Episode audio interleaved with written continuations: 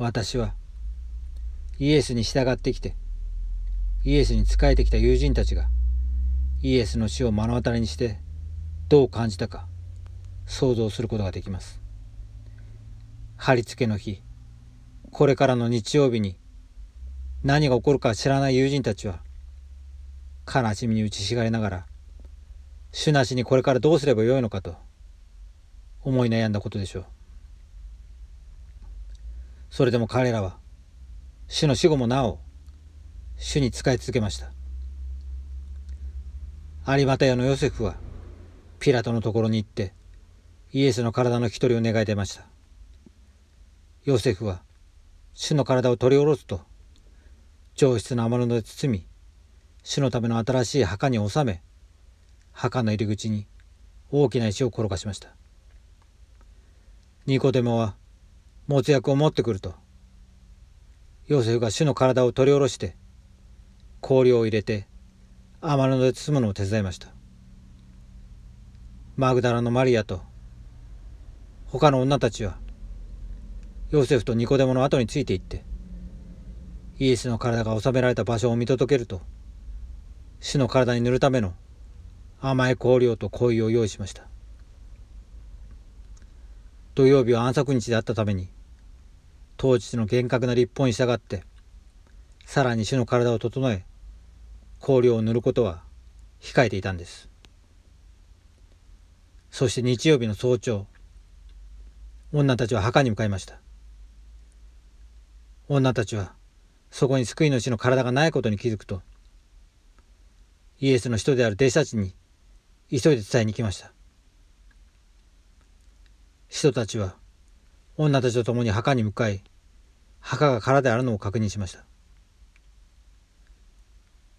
マーグダラのマリア以外は皆救い主の体がどうなったのか気にしながらもやがて墓を去っていきました。マグダラのマリアは一人で墓の前にとどまっていました。友であり死と仰ぐお方の悲惨な死を目の当たりにして今度は墓が空になり主の体がどこにあるのかわからないんです。何がどうなってんのか見当もつかずに涙が頬を伝ってきます。その時復活された救い主がマリアのところにやってきてなぜ泣いてるのか誰を探してるのかと尋ねられたんです。その番人に話しかけられたのだと。そう思ったマリアは主の体を持ち去ったのであれば引き取れるようにどこにあるのか教えてほしいとそう頼みました。その後主がマリアの名を呼ばれたのでマリアは主の方を向いてそのお方が主イエス・キリストだと気づきました。マリアは復活したキリストを目にし主の栄えある復活の証人となったわけです。これは作り話でも空想でもありません。私は次のことを明かしします。墓が勝利を得ないようにそして死が棘を持たないようにもしキリストが死者の中からよみがえられなかったならばすなわち死の縄目を断たれなかったならば復活はありえなかった。しかしながら復活は実際にあるので墓は勝利を得ず死の棘はキリストに飲み込まれてしまう。キリストは世の光であり命であられる。誠に決して暗くなることのない無休の光であり、また決して死ぬことのない無休の命であられる。イエス・キリストご自身が次のように宣言しておられます。私はよみがえりであり、命である。